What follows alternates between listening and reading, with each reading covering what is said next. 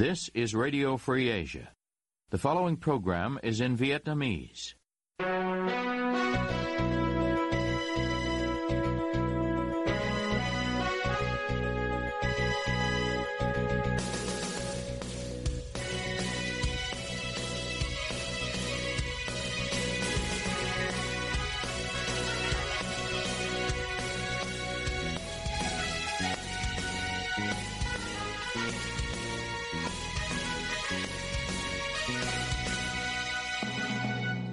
Đây là Đài Á Châu Tự Do, phát đi từ thủ đô Washington, D.C., Hoa Kỳ.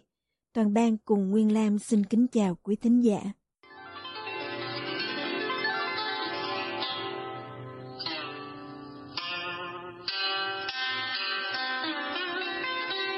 Kính mời quý vị theo dõi chương trình phát thanh tối ngày 4 tháng 7 năm 2022 đang được phát trực tiếp từ lúc 9 giờ giờ Việt Nam trên trang chủ Ban Tiếng Việt Đài Á Châu Tự Do. Mở đầu cho chương trình phát thanh hôm nay, thưa quý vị. Hơn 50% tàu đánh cá của ngư dân Việt Nam không thể ra khơi vì giá xăng dầu tăng quá cao. Tác động của tình trạng này ra sao và chính phủ đã làm gì để hỗ trợ? Trung Khang có bài chi tiết, mời quý vị cùng theo dõi. Thống kê hơn phân nửa số tàu cá của ngư dân phải nằm bờ vì giá xăng dầu tăng cao do chính Bộ Nông nghiệp Phát triển Nông thôn đưa ra hôm 24 tháng 6 năm 2022. Từ tháng 12 năm 2021 đến nay, giá xăng dầu liên tục tăng cao và được dự báo sẽ tiếp tục tăng trong thời gian tới. Nhu cầu xăng dầu cho hoạt động khai thác thủy sản theo Bộ Nông nghiệp Phát triển Nông thôn trung bình khoảng 330 triệu lít một tháng. Nhiên liệu chính cho tàu khai thác thủy sản là dầu diesel 0.05S đã tăng giá 65% từ 17.579 đồng một lít lên 29.020 đồng một lít. Giá dầu tăng đã dẫn đến 40 đến 55% tàu cá không thể ra khơi, vì chi phí nhiên liệu thường chiếm từ 45 đến 60% chi phí đầu vào phục vụ sản xuất cho tàu cá khai thác thủy sản. Bộ Nông nghiệp Phát triển Nông thôn cho biết thêm. Khi trao đổi với Đài Á Châu Tự Do hôm 27 tháng 6, ông Trần Văn Lĩnh, Chủ tịch Hội nghề cá thành phố Đà Nẵng cho biết. Thực ra thì hồi đến giờ thì chưa bao giờ mà giá xăng nó lên cao quá như vậy vì vậy mà hiện nay là dường như là giá xăng dầu nó vẫn tiếp tục tăng và người dân vẫn là tiếp tục mà đậu nhà. À, họ phải chờ khi nào mà họ có tin về một nguồn cá có thu nhập lớn hơn thì họ mới dám đi. Thì hiện nay cũng có một cái là du lịch của Việt Nam cũng đã quay trở lại.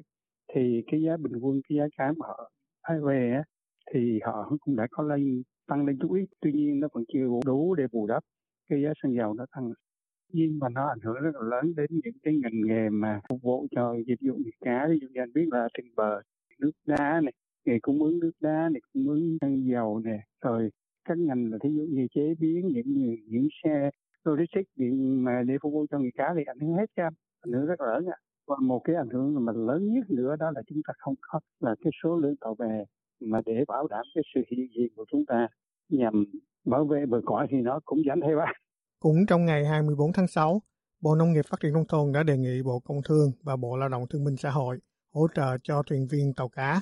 Cụ thể, các thuyền viên làm việc trên tàu cá nếu bị tạm ngừng hoạt động vì giá nhiên liệu tăng sẽ được hỗ trợ 6 tháng theo mức lương tối thiểu vùng áp dụng đối với người lao động quy định tại Nghị định số 90 trên 2019 của Chính phủ. Một chủ tàu cá đánh bắt xa bờ ở Quảng Ngãi khi trả lời đã cho tự do cho biết những chi phí của một chuyến đánh bắt biển đó em tính là tốn gần lít dầu. Đó rồi ờ, tẩu ờ, có gồ nước rồi thấy là còn bắt có cái gì cũng lay hết. Do đó cũng lay đây phải năm sáu trăm cây.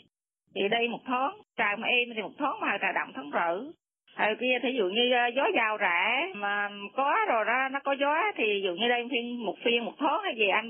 Bây giờ tâm nhi nó chiến đi máy thì bây giờ chắc à, bọn cá hầu nó cũng không đây biển. Tại nó kia gió giàu lanh lanh cô quá bây giờ là, là bọn bài là nó nó là tổng phí nó nhiều thì bây giờ gió là giàu lên rồi điện lên bắt cứ cái gì giờ giòn cũng lên thì dân thì chắc đấu hết thôi chứ không có đấu đi giờ mình thô giờ mà đâu có biết tôi nói với ở đâu theo báo chí nhà nước công văn của Bộ Nông nghiệp Phát triển Nông thôn đề nghị hỗ trợ ngày 24 tháng 6 không nhắc đến việc hỗ trợ cho chủ tàu phải nằm bờ vì giá dầu tăng. Một người thu mua hải sản ở một cảng cá khu vực phía Nam không nêu tên cho biết tàu cá nếu không ra khơi thì không có tiền để đóng lãi suất ngân hàng. Một là cái sản lượng nó không có, hai là vô bán không được. mà bà con ta đánh ngoài kia không có, thì mình đâu có cái sản lượng mình để mình thu vào. Mà cả một cái cảng, cả một năm nay, là hình như cái cảng nó sạch hơn cái nhà mình đó mà. Tôi ở trên cảng này là 20 năm, từ ngày thành lập cái cảng này tới giờ. Nhưng mà chỉ có thấy một năm nay là hết sức là khó. Dịch bệnh quay qua, giá dầu trượt. Bà con ở đây hầu hết thì vay ngân hàng là 97 phần trăm. Mà nếu không làm được thì lãi suất ngân hàng thì đâu đóng mà nếu đậu nhà thì ngân hàng thế nào cũng lại kéo nhà kéo ghe thì một điều đó rất là khó mà cái giá dầu trượt thế này thì tôi khẳng định rằng nếu năm nay mà nó còn kéo dài thế thì bà con người dân sẽ gặp đi một cái rủi ro rất là lớn. Theo Bộ Nông nghiệp Phát triển Nông thôn, Việt Nam hiện có 91.716 tàu cá hoạt động trên các vùng biển. Nhu cầu xăng dầu cho hoạt động khai thác thủy sản trung bình khoảng 330 triệu lít một tháng. Với giá dầu tăng, chi phí nhiên liệu để đảm bảo cho hoạt động khai thác thủy sản bình thường tăng thêm khoảng 3.776 tỷ đồng mỗi tháng. Chủ tịch Hội nghề cá thành phố Đà Nẵng ông Trần Quang Lĩnh cho biết, đã có kiến nghị với chính phủ về tình trạng tàu cá không thể ra khơi vì giá dầu tăng. Tuy nhiên ông Lĩnh cho biết không nhận được phản hồi tích cực. Hiện nay mặc dù là Hội nghề cá cũng đã đề xuất với chính phủ nhiều cái giải pháp thí dụ như là giảm thuế tiêu thụ đặc biệt miễn thuế phí, gọi là phí môi trường, bảo vệ môi trường để cho xăng dầu giảm xuống. Nhưng vừa rồi thì quốc hội Việt Nam đã chưa thông qua được cái giải pháp này vì quốc hội đang mãi lo tính toán cái chuyện là phải cân đối được những cái cân đối lớn, trong đó cân đối thu chi ngân sách. Cho tới giờ là mặc dù là chúng tôi đã kiến nghị rất là nhiều lần, nhưng mà về chúng tôi chưa nhận được sự phản hồi về mặt chính sách của nhà nước, thì khi mới phản hồi về mặt tham cảm, mới phản hồi về mặt thông tin nhưng mà về mặt chính sách thì chúng tôi chưa nhận được một sự phản hồi nào hết.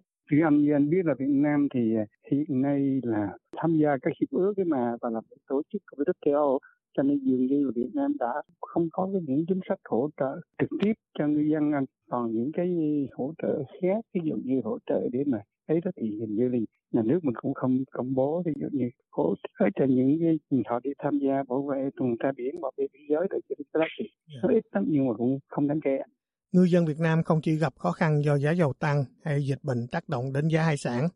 Hàng năm từ tháng 5 đến tháng 8 là mùa khai thác vì thời gian cá biển tập trung nhiều ở các ngư trường, thì ngư dân Việt lại vướng phải lệnh Trung Quốc đơn phương cấm đánh bắt trên Biển Đông, bao gồm cả quần đảo Hoàng Sa, Trường Sa thuộc chủ quyền của Việt Nam.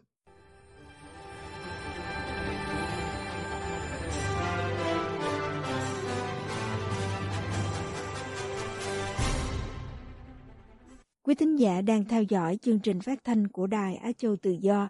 Tiếp nối chương trình, thưa quý vị, vụ hành xuân hè vừa qua, bà con nông dân ở tỉnh Quảng Ngãi cho biết trắng tay vì nạn sâu đục lá. Vụ hè thu cũng đang đối diện nguy cơ mất trắng. Mời quý vị theo dõi phần ghi nhận sau do nhóm tường trình từ Việt Nam thực hiện qua phần diễn đọc của Nguyễn Tuấn.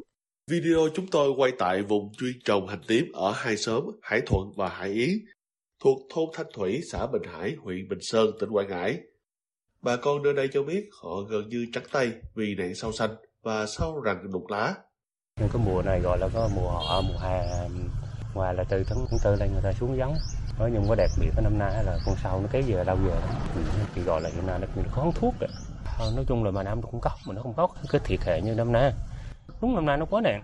Năm nay đặc biệt lên mà cực kỳ khó khăn mà.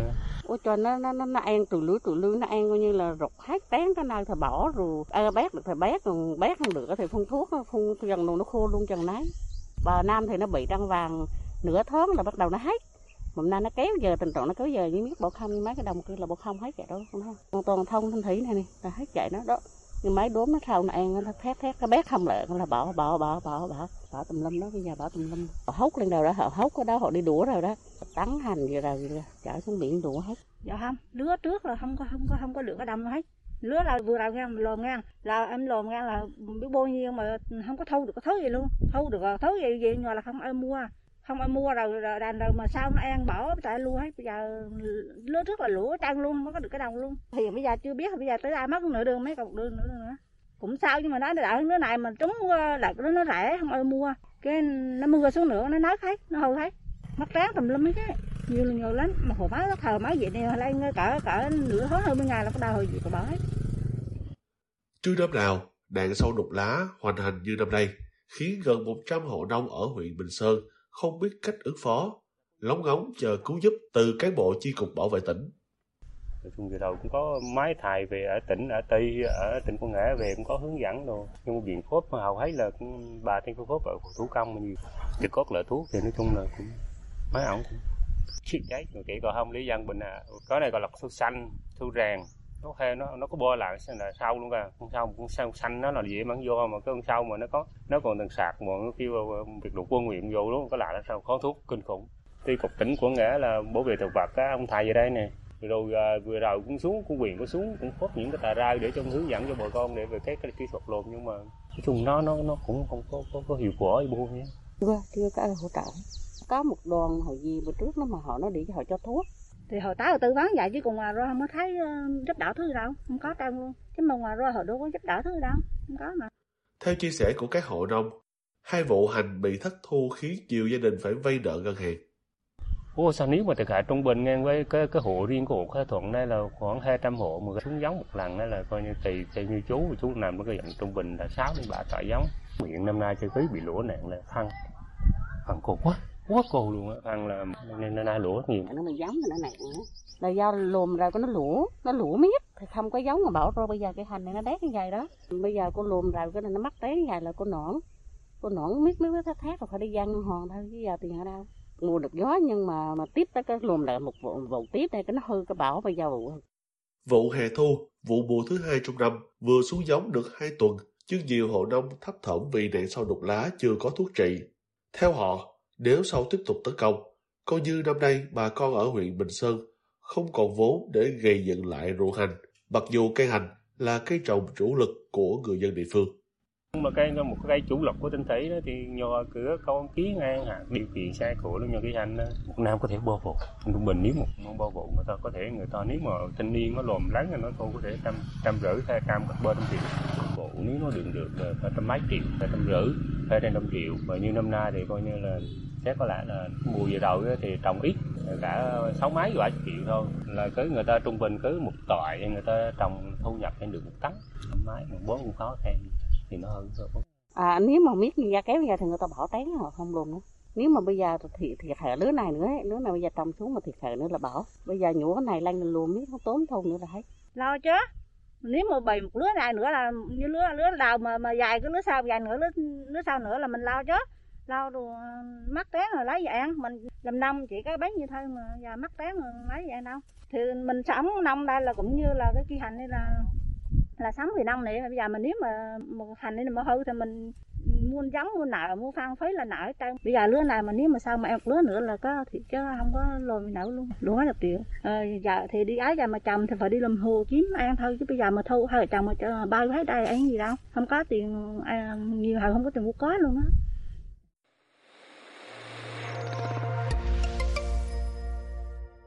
Liên tục chương trình, mời quý vị đến với bài Số phần Long Đông của môn lịch sử do Diễm Thi thực hiện. Năm 2015 cũng đã một lần khi bắt đầu triển khai mà cũng đưa ra cái việc là môn sử tự chọn thì đến mức độ quốc hội phải có một cái biểu quyết với cái đa số tuyệt đối yêu cầu giữ cái môn này lại. Thế thì uh, tôi tin rằng là từ nay đến cái thời điểm sắp tới sẽ có những điều chỉnh để làm sao cho không mang lại cái ờ, cái, cái gọi là cái nhận thức cho rằng là bỏ môn sử mà nên là điều chỉnh cái môn sử như thế nào cho nó phù hợp về thời lượng cũng như cái lộ trình học của các cháu. Nó được liên tục nhưng mà nó cũng có định hướng cho cái nghề nghiệp. Thì đây là cái bài toán và các nhà uh, soạn thảo chương trình phải đặt ra. Thì tôi tôi được biết là đến thời điểm này là bộ giáo dục đang rất quan tâm và tập trung chỉ đạo cái việc mà điều chỉnh lại.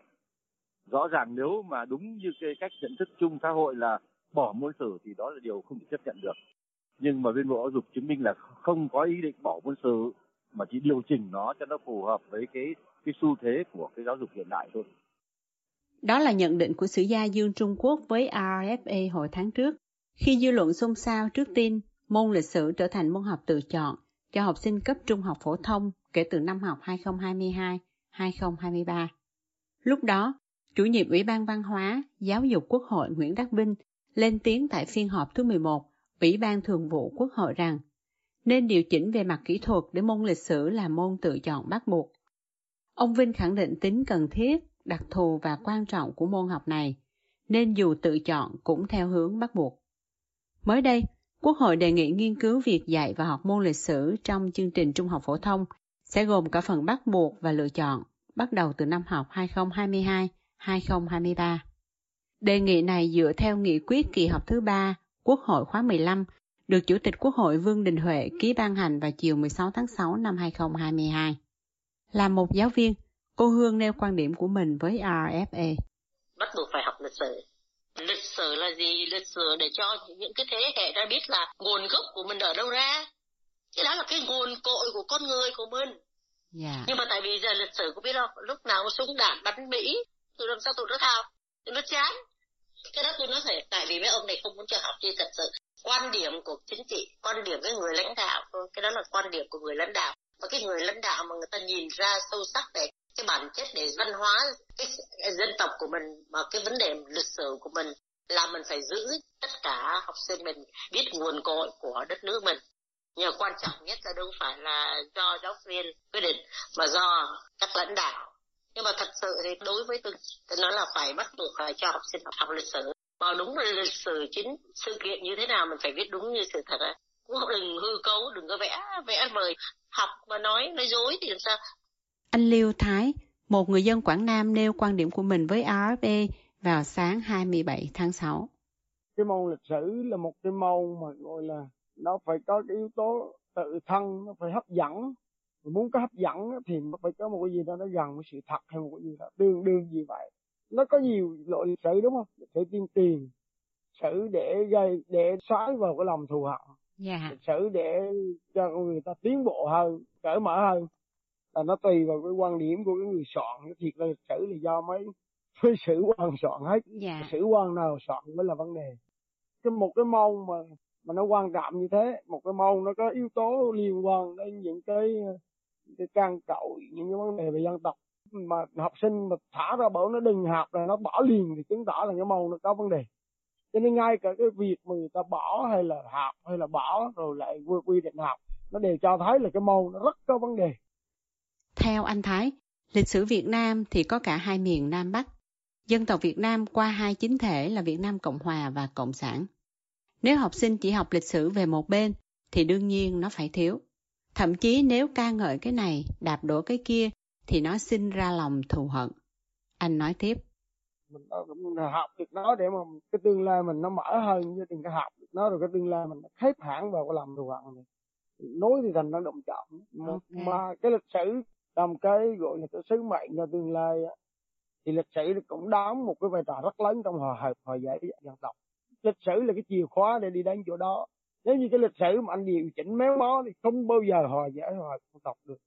Blogger Trần Trung Đạo trong bài viết bàn về tẩy não lưu ý rằng lịch sử một dân tộc được viết bằng sử quan của đảng Cộng sản và được giải thích phù hợp với đường lối, chính sách của đảng Cộng sản trong từng thời kỳ, chứ không phải là những sự kiện đã diễn ra trong quá khứ thăng trầm, vinh quang và thống khổ của dân tộc. Và đảng không chỉ có khả năng thay đổi hiện tại, vẽ ra một tương lai, nhưng còn có khả năng thay đổi cả quá khứ của cả dân tộc. Chuyện bỏ hay giữ môn lịch sử trong trường phổ thông không chỉ là tâm tư của các nhà giáo hay người dân, mà nó còn khiến các vị lãnh đạo quốc gia như ông Chủ tịch nước Nguyễn Xuân Phúc hay Thủ tướng Phạm Minh Chính lên tiếng. Tại buổi gặp mặt đoàn đại biểu Hội Khoa học Lịch sử Việt Nam đầu tháng 6 vừa qua, ông Nguyễn Xuân Phúc cho rằng căn nguyên nhiều thanh thiếu niên chưa yêu thích môn lịch sử là do chưa có phương pháp, cách thức truyền đạt hấp dẫn, hiệu quả, còn thiếu những truyện, phim lịch sử sinh động. Ông Phạm Minh Chính thì đề nghị Bộ Giáo dục và Đào tạo lấy ý kiến của chuyên gia, nhà khoa học cũng như lắng nghe ý kiến của cử tri, đại biểu quốc hội để đánh giá toàn diện và đề xuất phương án phù hợp với chương trình giáo dục môn lịch sử ở cấp trung học phổ thông.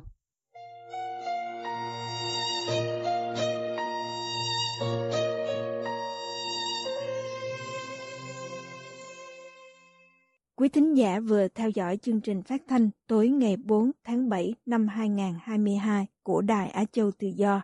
Quý vị quan tâm đến chương trình, xin gửi email về địa chỉ vietweb.rfa.org. Toàn ban cùng Nguyên Lam cảm ơn quý vị đã đến với chương trình và hẹn gặp lại quý vị vào chương trình ngày mai. You have been listening to Radio Free Asia.